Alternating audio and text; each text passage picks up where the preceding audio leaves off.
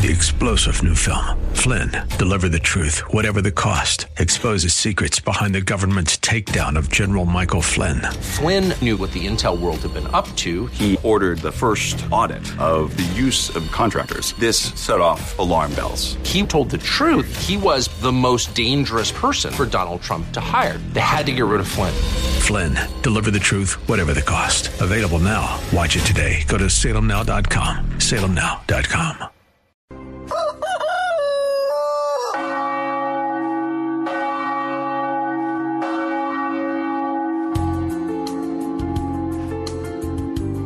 Good morning, my dear friends, to all our dear audience on KNUS 710 AM or via podcast. I welcome all of you. This morning, we shall interact first by waking up, praising God. If you're sad, allow God to put a joy, a smile on your face. If you're married, give a good and warm greeting to your wife or to your husband. Give a good warm morning hug or welcome to your children and to all those who live with you. And do me a favor, it's okay to turn on your radio at 9:30 a.m. on Sunday morning and contact friend so they can join in as well. Next, of course, let us warm up the day by being nice to each other and by being nice to the Lord. This is Father Andre and good Holy Sunday morning with God. I am learning more and more. to render to God, and He will do everything for you. This has been always uh, a motto of the divine will. For our listeners who do not know what is the divine will, it is the will of God. And what's the difference between the divine will and the human will? Well, in our freedom as a human beings, it seems, when we were supposed to make good choices, sometimes we fail.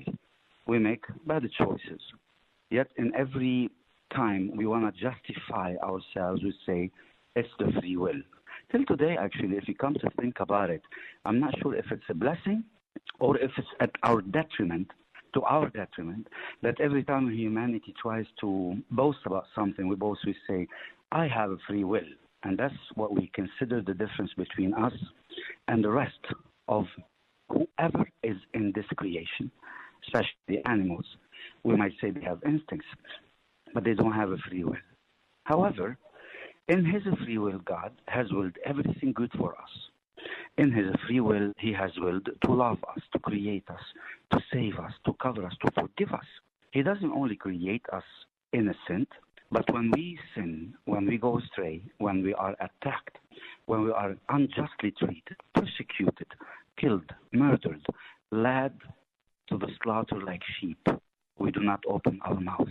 Or when we suffer tremendous amount of trauma or fears or loneliness or poverty, when we lack our basic needs, it seems that God's divine will comes to us to our rescue, and it is the perfect will. It comes to save us from darkness. It comes to save us from the enemies. It comes not only to keep our innocence, but if we lose it, it restores our innocence. And even if we die, God not only has given us life, but God restores us to life. And because we suffer, God restores us to life eternal, where there is a peace, there is accord, there is a beauty, there is a joy, and there is Him. We live in the divine will of God. So today, for those who have their Bibles, I would love for you to open your Bibles on Psalm 37. Psalm 37. It is the lot of the wicked and the good. Remember that the Psalms, Psalm 37 corresponds a little bit, or it's a reminder of the Beatitudes, the Beatitudes that we pray in the Gospel of St. Matthew, chapter 5. The Gospel of St. Matthew, chapter 5. So if you open and you pray Psalm 37, and next to it you open the book of Matthew, uh, chapter 5, verse 5, Blessed are the meek, for they shall inherit the earth. So now we're going to pray together this beautiful psalm. Then we go on with our guest. God, come to my assistance. O Lord, make haste to help me. Glory be to the Father, to the Son, and to the Holy Spirit, as it was in the beginning, is now, and will be forever. Amen. Surrender to God, and He will do everything for you. Do not fret because of the wicked. Do not envy those who do evil, for they wither quickly like the grass and fade like the green of the fields. If you trust in the Lord and do good, then you will live in the land and be secure. If you find your delight in the Lord, He will grant your heart's desire. Commit your life to the Lord, trust in Him, and He will act so that your justice breaks forth like the light, your cause like the noonday sun. Glory be to the Father, to the Son, and to the Holy Spirit, as it was, is now, and will be forever. Amen. Good Holy Sunday morning, my dear friends. It's a special day. I was at a religious summit in Washington, D.C., speaking about international religious freedom. You know, our theme that we are developing through the summer is about the persecuted Christians.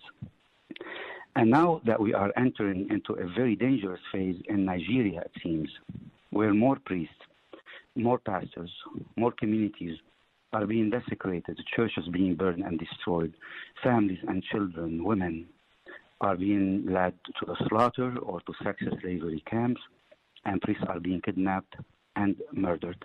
People are being stoned for their faith. I have with me a wonderful guest. She grew up in monastic tradition of the Franciscan order, lived as a nun, and then after she left the, convent of the Franciscans, she decided to dedicate herself to the work of the Lord.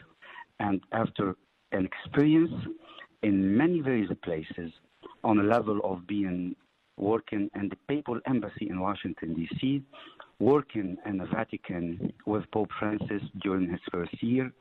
She now, in fact, is the legislative and diplomatic relations liaison to a wonderful organization, the Vulnerable Peoples Project. And the Vulnerable People Project is one of the fronts that tell us about the crisis of conscience, the crisis of poverty, the crisis of the weak people, the people who in Ukraine, in Afghanistan, in Africa, in many places in the world, who might need our help.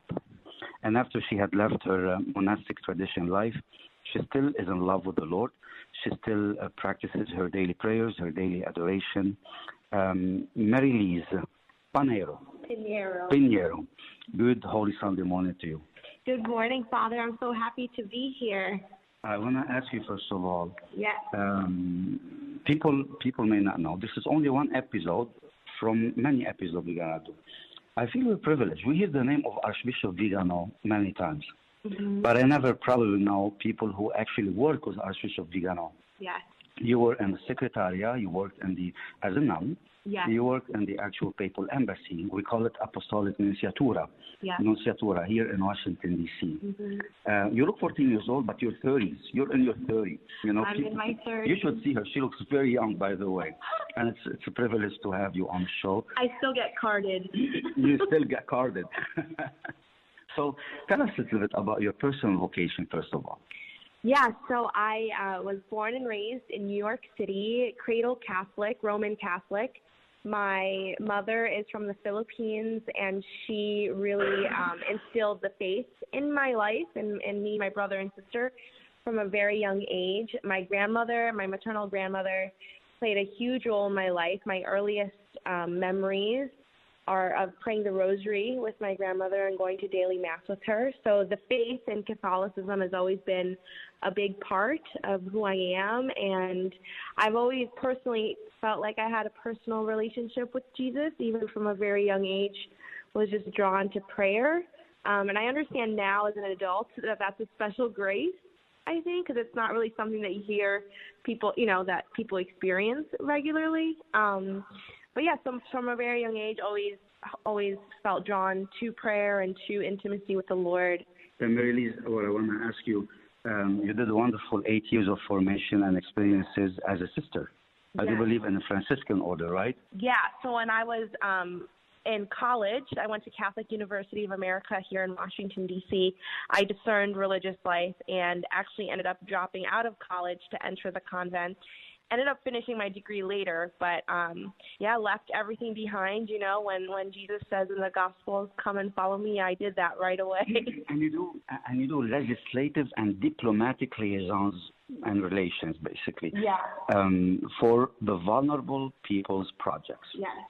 Can you explain to us what is the Vulnerable People's Project? Yeah, so after I discerned out of religious life, came back to the world, was working, um, and began working with a nonprofit organization, the Vulnerable People Project. And our mission is to promote the human dignity and um, inspire solidarity. So essentially, we do this in a variety of ways. We run influence campaigns um, to be a voice for the voiceless, to really stand in solidarity with the vulnerable and the persecuted, um, and that can really cover a variety and a wide range. But we say, you know, it's from the child in the womb. Um, so we're a very pro-life organization. Our founder, Jason Jones, has been a pillar in the pro-life movement. He's an incredible man. I'm not just saying that because I work for him. He really is just um, always fighting for the least of these. And so, yeah, anywhere from, um, you know, fighting for the child in the womb and their right to life to the child in Darfur. And um, we work do a lot of work in Afghanistan with the persecuted in Afghanistan, and especially since the United States pulled out of Afghanistan, we're very much um, adamant about remaining there and helping to um, evacuate and resettle those who need to get out. We're gonna we're gonna talk about all of that Yeah. um, on this show and uh, hopefully next episode as well. You know, our theme in the summer is uh, the persecuted Christians. This is Denver, Colorado. This is uh, the mountains of the U.S., the Rocky Mountains. Um, I'm honestly I'm very proud of the interest the people in Colorado are having towards this subject. We have met with uh, many organizations. We have told many stories, but um, I do have a heart for Ukraine. I do have a heart for the orphans in Ukraine. Um, one of my former assistants in the Mission of Hope and Mercy, her and her husband, they actually had studied the Ukrainian case and they were helping orphans since 1990. Wow. After immediately after 1989, the wall fell. Yeah. You know, they were one of the first people who actually went to Ukraine and they started helping orphans.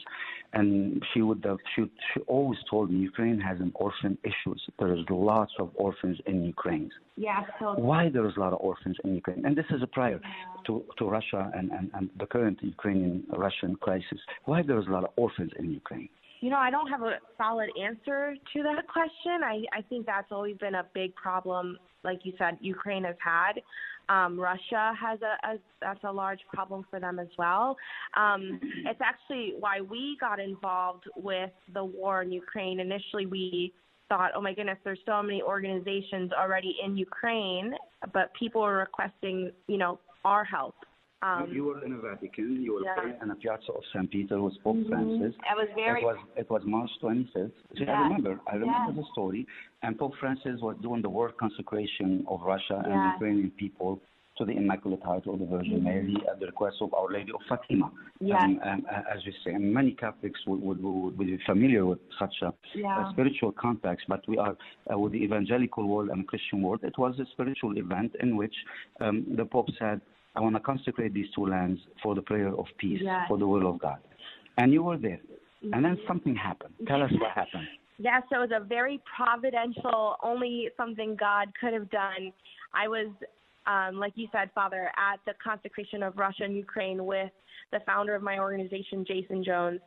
And um, we were in the piazza of St. Peter's. I wanted to introduce Jason with my former Mother Superior, who I'm still very close with, even though I'm no longer in the convent.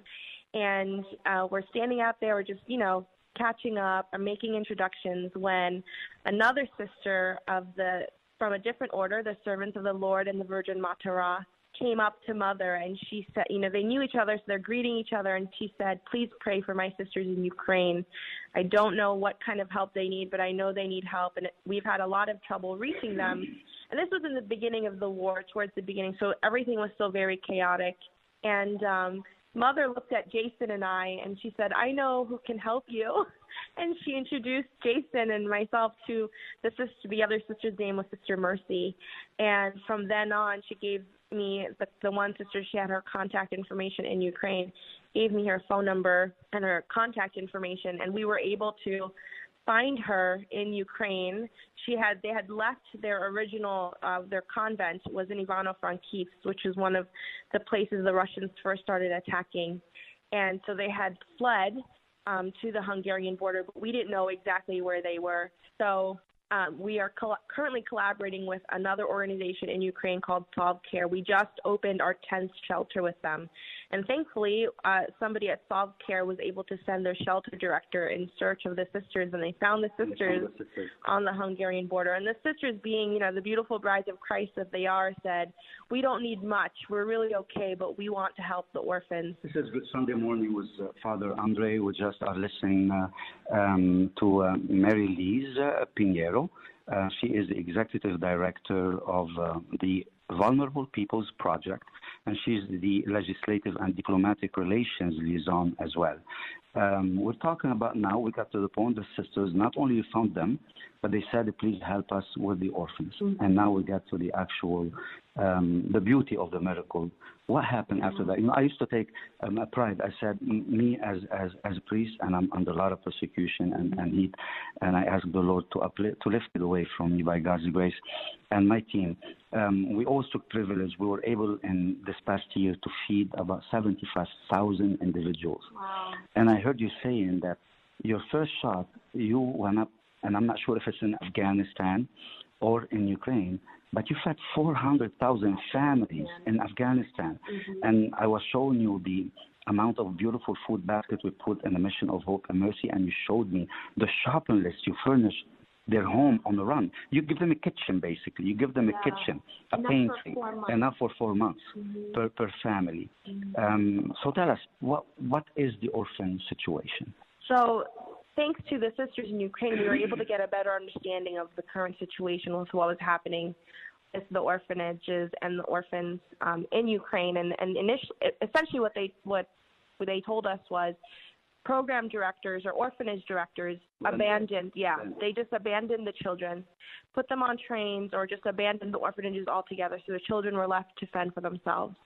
And this is really just a cesspool for human traffickers. And as far as the Vulnerable People Project goes, we always try to reach the most vulnerable during times of immense persecution, war, chaos. And it's almost seeking who needs help that might fall through the cracks, you know? Um, and, and essentially, we saw that these orphans were in danger of being human trafficked, specifically between the ages of 13 through 19. Once they turn 16 in Ukraine, we are told that they age out of the system and so they're really left to fend for themselves. And Jason and I saw this to be a great problem. And, and you know, how can we, my our tiny organization, how can an organization as small as ours help with this problem? And it's really been, this is how you know God's hand is very much at play because what we've been able to accomplish, like I said, we just opened our 10th shelter, and essentially what our shelters provide um, housing, food, medical care for women and children and orphans as well, and specifically orphans, like I said, that would are are very much in danger of human trafficking, but also orphans who have special needs, Down syndrome, autism, um, all kinds of disabilities that would, you know, in in many ways just be forgotten. You know, uh, um, it reminds me, uh, just my friends, um, keep your morning light, pray for these orphans. I just want to tell you, this is in Ukraine alone. Uh, we are talking, I do not know if the population is over uh, 33 million to 35 million or 45 million as a population, but you have about over 100,000 orphans, you know, distributed over 650 orphanage places, and most of them were abandoned actually. Even more and, now. and that's what I was going to say. This is before the Ukrainian um, uh, Russian crisis. And remember that with the Ukrainian Russian crisis, between two and a half million to five million women and the children, women and the children, mm-hmm. ran away from Ukraine because men, male figures could not leave Ukraine if they are 16 years old or 17 years old and older. Mm-hmm. As you heard Marilee saying, they dropped them out of the system basically, but they, they, they, they, the Ukrainian government required that males stay back in the country and they fight. So imagine how many people we have, millions of people running. And of course, as she said, this is a pretext for lots of the human trafficking, sex trafficking, child abuse, and uh, uh, abortions. And, and, and God help us. God help us. What's happening? We need you to pray. How about we take a moment and again surrender Ukraine to God? And ask Jesus Christ to take care of Ukraine. Please take that moment, light a candle with us on the show. We will continue to converse with uh, Mary Lise um, on, on your behalf. Um, people in Ukraine, these orphans, were confounded in a Soviet style. Mm-hmm. And the Soviet style, basically, they become forgotten. Yeah. They become not remembered. Mm-hmm. And um, they don't have high skill to teach the kids or to entertain them. But I'm sure that the, the nuns were taking care of the orphanages in a different mm-hmm. way, in a more modern way. Very much. And the and the sisters really, in many ways, serve as mothers. You know, they're the sisters, um, thanks to the gift of spiritual motherhood that they're able to give, um, really take th- these children as if they're their own.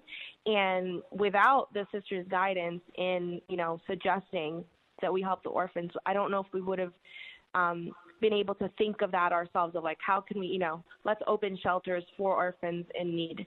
Um and thankfully in collaboration with the sisters the servants of the lord and the virgin Mater and um, Solve Care, we've been able to provide care for orphans and also for women, you know, who've had to flee, who no longer have homes. The elderly as well are in our shelters. Um, many children, many, many children. I want to I want to ask you something about the uh, um, um, audits of these orphanages. Mm-hmm. Did the nuns talk to you about the auditing system of, of these orphanages? There are specific rules, conditions and it seems that most of these orphanages are institutionalized.